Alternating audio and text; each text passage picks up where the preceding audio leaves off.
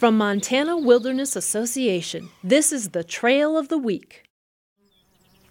The Chalk Buttes are a string of steep, white sandstone buttes on the Custer Gallatin National Forest near Ekalaka. There aren't any official trails here, so feel free to wander between the ponderosa studded cliffs that jut out from surrounding prairie. Follow the prominent ridgeline to the top of the buttes, where you can gaze over endless prairie to the east and ever more rugged buttes to the west. Enjoy this rare opportunity to wander a butte top meadow, which, at the right time, is carpeted with lupin, bluebells, larkspur, and phlox.